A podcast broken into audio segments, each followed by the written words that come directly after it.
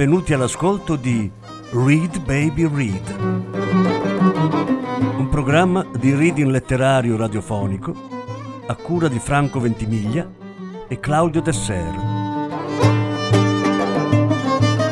Voce Franco Ventimiglia, regia Claudio Tesser.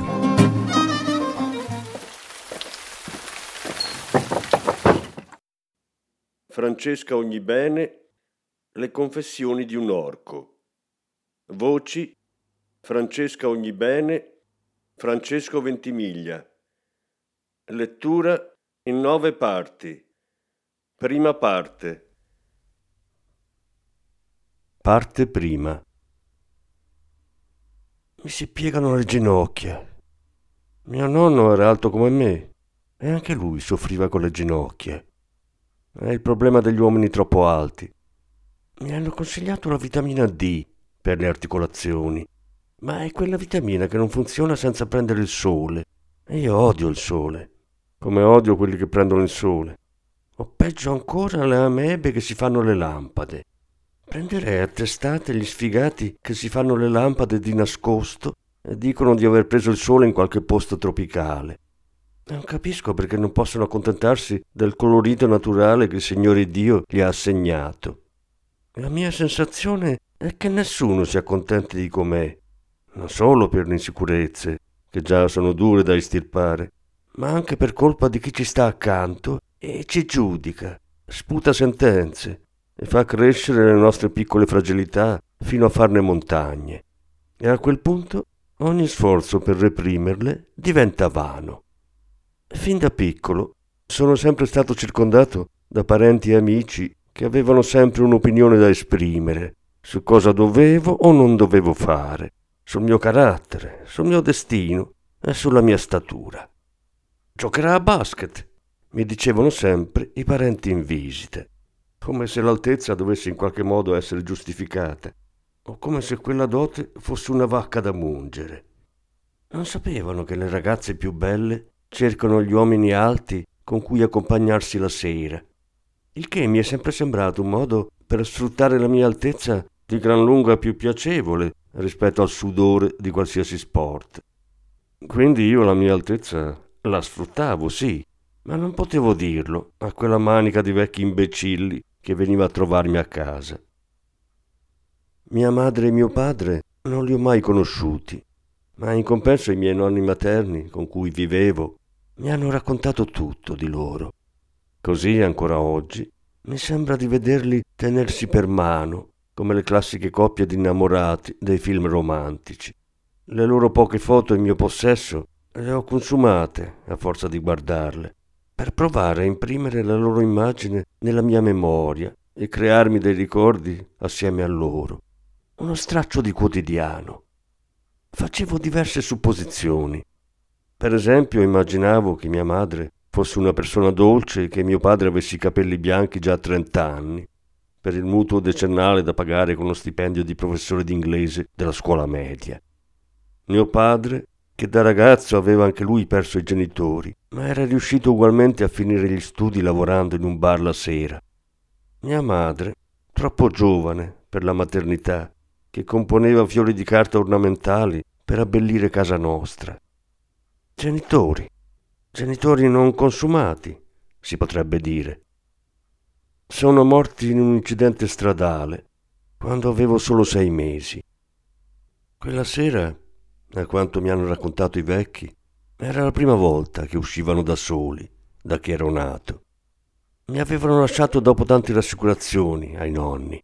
Erano andati al ristorante e quando uscirono, mentre attraversavano per tornare alla macchina, un pirata della strada li travolse e poi tirò dritto. Una morte senza senso, che sembrava una presa per il culo. I nonni erano quasi offesi per tutte le raccomandazioni di quella sera. Mia mamma piangeva quando la staccarono da me. Li avevano convinti dopo tante rassicurazioni, insistendo con la frase «Andatevi a divertire, ci pensiamo noi a Guglielmo». Quel genere di frasi che sembrano banali a pronunciarle nei momenti di calma. E invece, quando poi succede qualcosa, ti tormentano fino a scavarti dentro. come se averle pronunciate avesse provocato il destino e procurato il disastro. Insomma, i miei si preoccupavano per l'incolumità del loro bimbo e invece Dio si è preso cura di loro. Oggi che sono un uomo fatto, posso asserire che non mi ha causato nessun trauma crescere senza genitori, anche perché sono cresciuto con i nonni materni e non per falsa modestia, ma sono venuto fuori perfetto. Guadagno molto, ho un bel aspetto, sono un uomo sicuro di me, un tipo energico, e nessuno può scalfire il mio proverbiale ottimismo. Chi dice che bisogna alzarsi la mattina e cercare di parare la merda che ti si presenta di continuo? Se la merda dice 100, io rispondo 101, e prima o poi arriva un momento felice.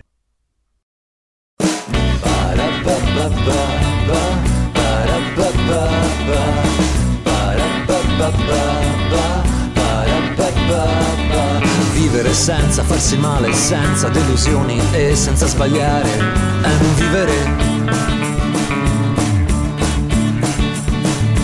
Vivere in tempi sospetti dove non distingui chi ti vuole bene da chi ti fa del male è non vivere.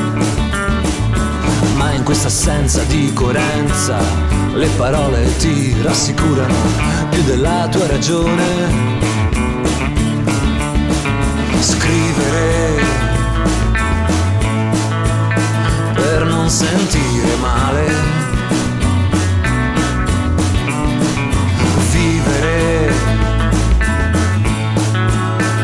Senza strategie.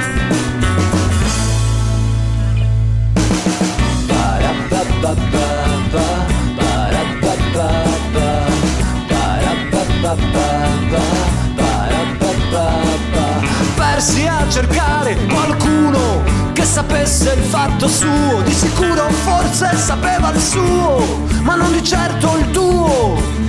Se tuo padre o tua madre erano coglioni, non vuol dire che lo sia anche tu. Se vuoi innamorarti solo di ciò che vuoi vedere, potrai essere felice. Scrivere per non sentire male.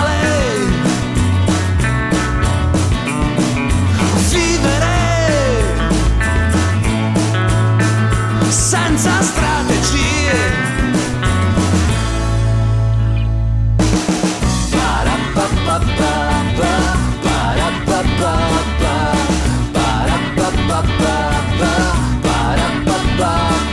La verità non è una sola, ci sei anche tu. Anche la critica costruttiva nasconde altro.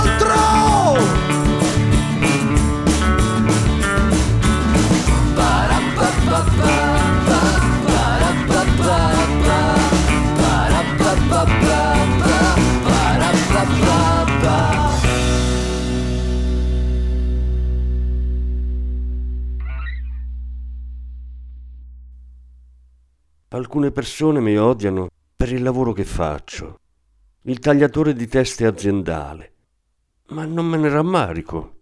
Tutto l'odio che ricevo fa parte del mio lavoro. Non mi pagherebbero 10.000 euro al mese, altrimenti. Me l'hanno spiegato bene il giorno del colloquio, specificando nei dettagli quale doveva essere la mia mansione. La prova che i miei datori di lavoro mi hanno fatto sostenere era licenziare una donna incinta, facendo finta di non sapere del suo stato, anche perché non l'aveva ancora dichiarato ufficialmente. Erano voci di corridoio. Volevano capire se sarei stato capace di andare fino in fondo, e in effetti non ho avuto nessun problema. Ero talmente felice di aver trovato un lavoro che nessun essere umano, in nessuna condizione, mi avrebbe mai commosso. Sono andato dritto come un treno e ho raggiunto il risultato.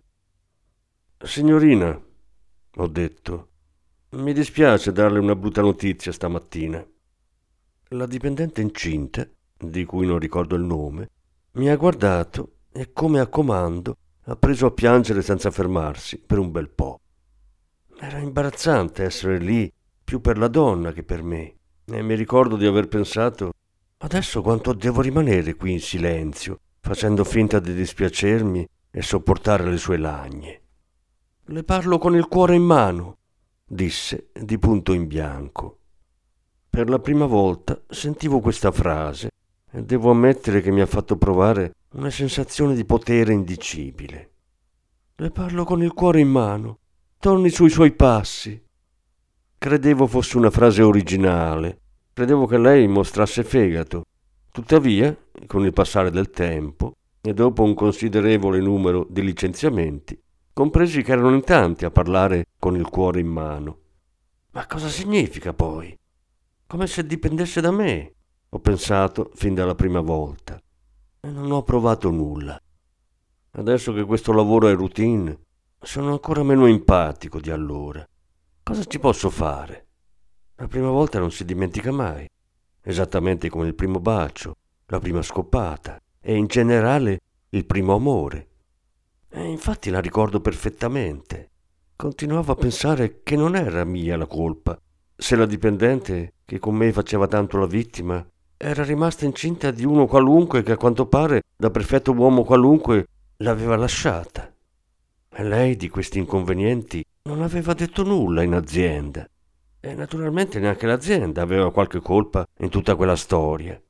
Ma la dipendente aveva avuto una possibilità prima di ritrovarsi in quella situazione e aveva finito per fare la scelta sbagliata.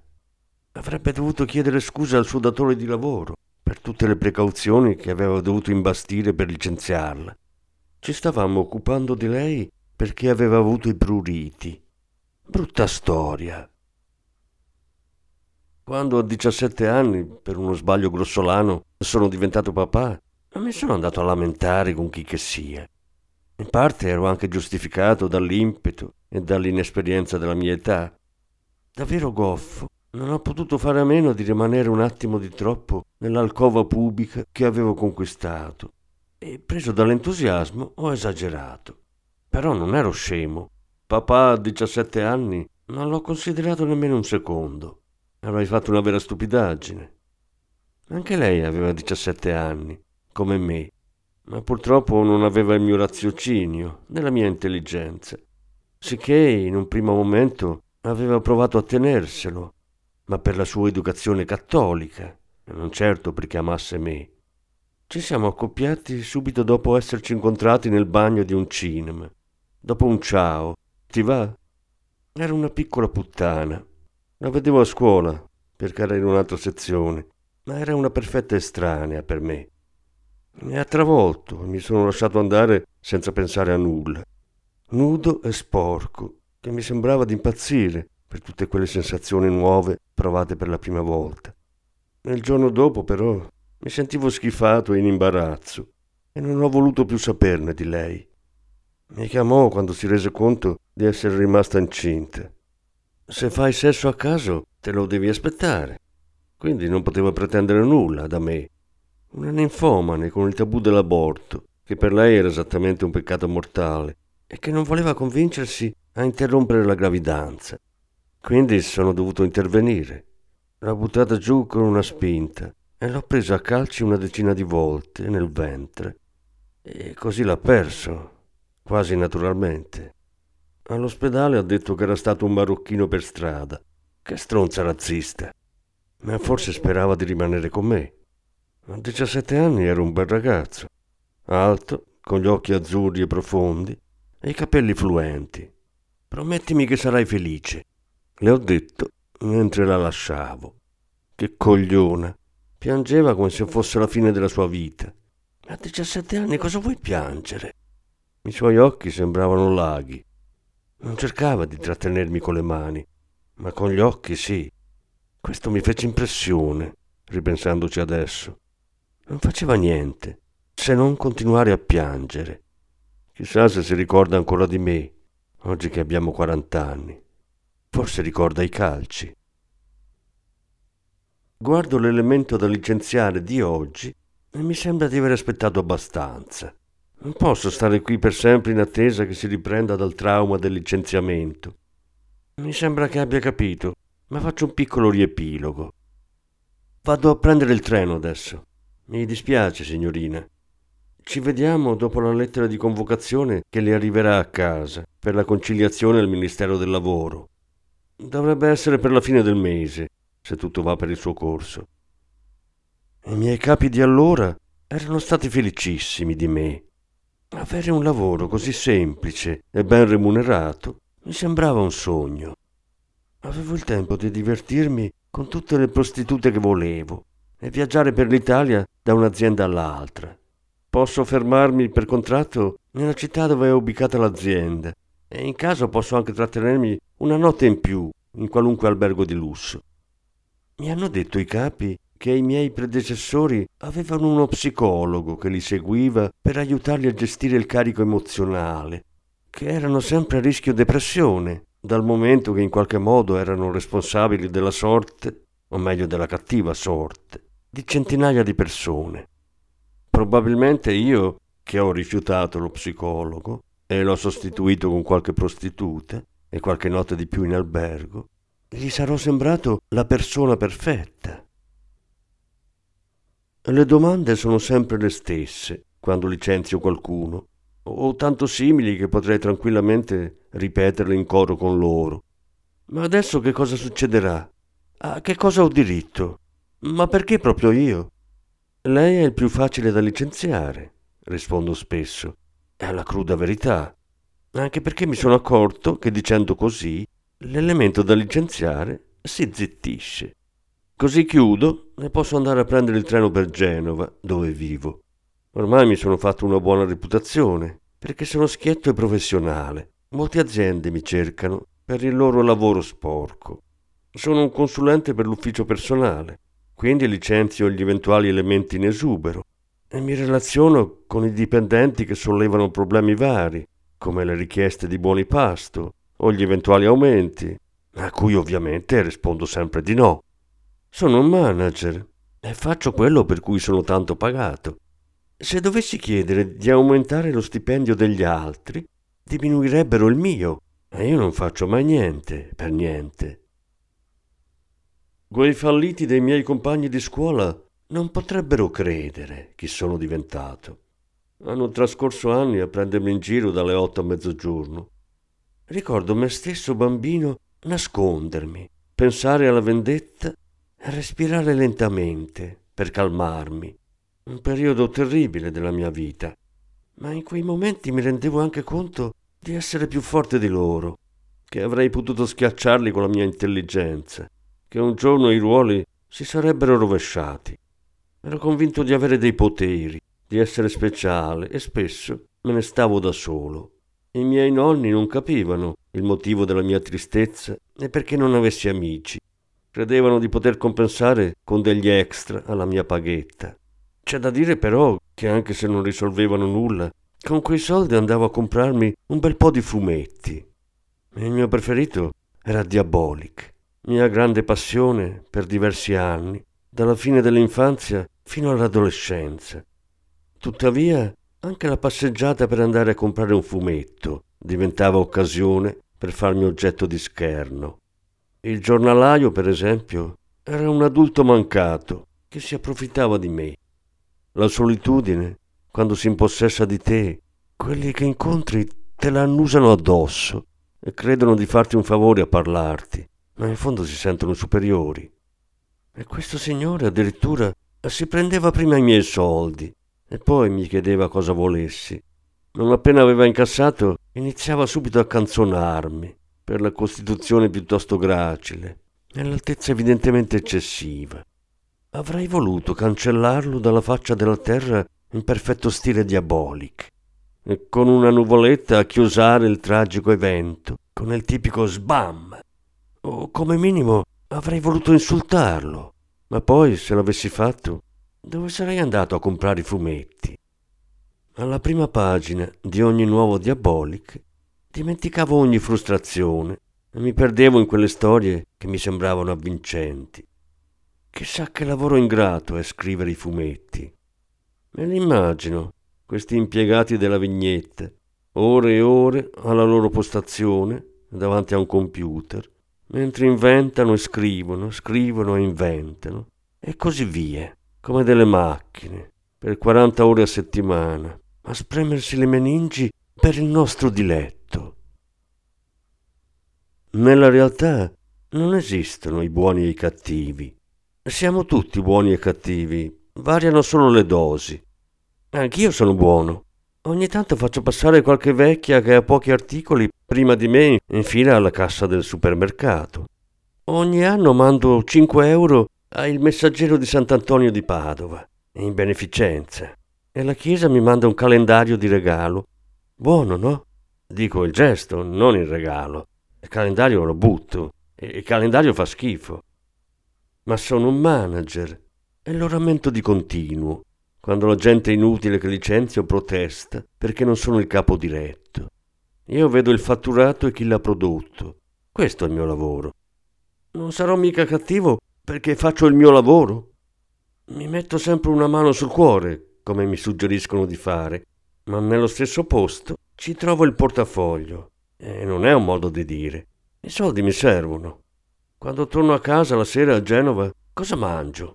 Cosa trovo nel frigo se non ho fatto la spesa? Non sono l'unico a pensarla così. Mi viene in mente quando a 20 anni vivevo ancora dai miei nonni e facevo l'università. E passeggiando per i vicoli di Genova vicino al porto e pensando all'arrivo dell'estate, una volta mi sono distratto e ho pestato una merda. Ma non una merda qualsiasi, bensì il cumulo enorme di un cane che non la faceva da almeno una settimana. Una ragazzona davanti a me vide la scena e mi sentì urlare un bel po' di bestemmie contro Dio e tutti i santi, il Papa, i frati e le monache, con i sacrestani e i sacramenti inclusi. E invece di stare zitta, si mise a ridere a crepapelle. Non riusciva più a smettere. E ridi, e ancora ridi, ho preso a insultare anche lei. E giù di nuovo bestemmie e urla. Lei però non smetteva e rideva come un'ossessa. Così mi sono avvicinato e ho cominciato a picchiarla. Lei è finita a terra e la merda per cui aveva riso tanto, da quel momento ce l'ha avuta in bocca. Mi aspettavo che qualcuno lì intorno venisse in soccorso della ragazza, ma quelli che inizialmente ci osservavano si dileguarono in silenzio. Me ne tornai a casa con qualche nuova conferma riguardo all'indifferenza umana. Quella ragazza era graziosa, un po' stupida ma giovane, eppure nessuno corse a salvarla. Qui non ci sono eroi.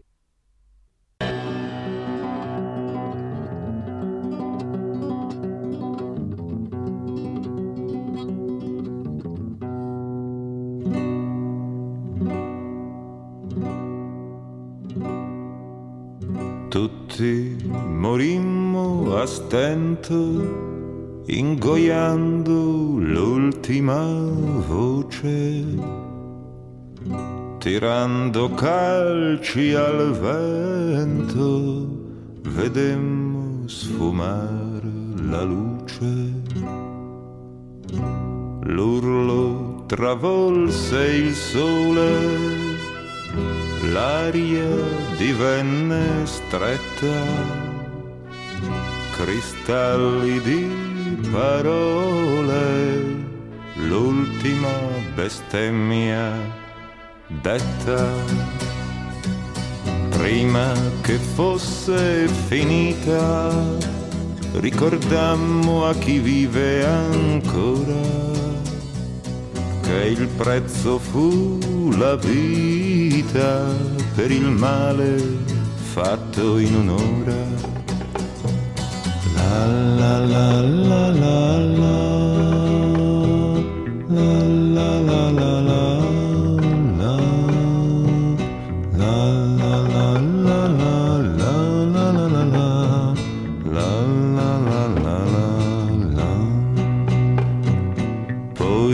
Volammo nel gelo di una morte senza abbandono, recitando l'antico credo di chi muore senza perdono.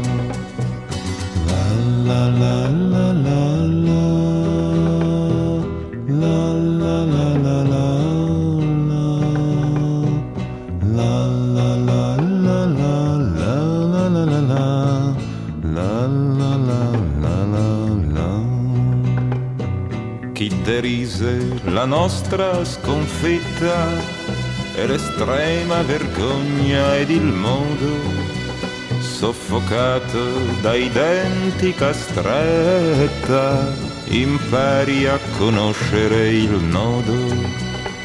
Chi la terra ci sparse sull'ossa e riprese tranquillo il cammino, giunga anch'egli stravolto alla fossa con la nebbia del primo mattino. La la la la la la la la la la.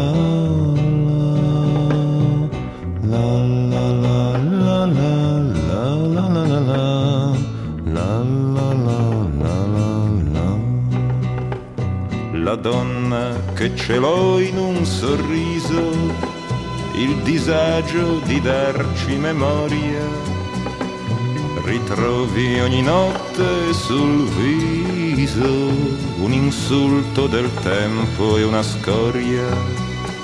Coltiviamo per tutti un rancore che all'odore del sangue era preso, ciò che allora chiamammo dolore è soltanto un discorso sospeso.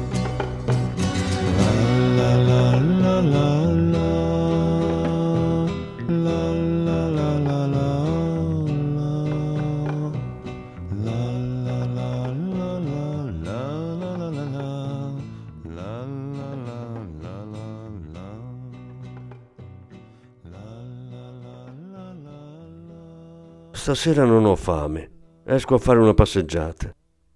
Non devo rendere conto a nessuna moglie che mi chiede dove vado e perché. Questo è il bello di essere single. Se voglio un po' di sesso vado a puttane. Andare da una puttana è sempre molto confortante perché placa il mio stress e soddisfa i miei pruriti.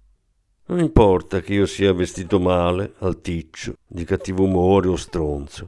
Basta pagare e si aziona la macchina del sesso. Ciao, dico semplicemente alla prima che mi piace. Ciao amore, dice lei. Stavolta è una cinese dai denti sporgenti. Il suo rossetto è rosso acceso e si sistema il reggiseno mentre mi viene incontro. Io mi rilasso già al pensiero di ciò che accadrà di lì a qualche minuto. Senza nessuna fatica avrò una bella ragazza con cui giocare come preferisco. Certo è volgare e sarà stata con un esercito prima di me, ma che importa? Senza pensarci un attimo le chiedo: quanto vuoi? 50 per un bocchino, 200 per servizio completo di un'ora, 1.000 euro per tutta la notte. 1.000 e una notte, provo a scherzare. 1.000 per la notte? Bene amore, io stare con te tutta notte, vedrai che bello. No, scherzavo, devo bloccarla questa, non capisce nemmeno le battute. Ma vaffanculo, mi apostrofa arrabbiandosi. Quanto sei scema, dico offeso e vado via. Quanto mi piace prendere in giro le troie, farle incazzare, girarmi e andare via. Provo qualcosa di inesprimibile. La lascio perdere e vado da un'altra che non mi conosce e replico la stessa scena. Questa ragazza ha le orecchie a sventola, mi fa impressione. Torno a casa. Stasera non avevo poi tanta voglia. Mi do dei pugni allo stomaco per placarmi e mi addormento.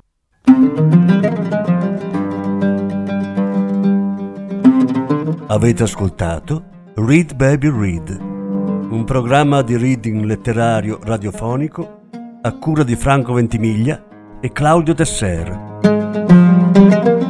Grazie per l'ascolto, alla prossima settimana.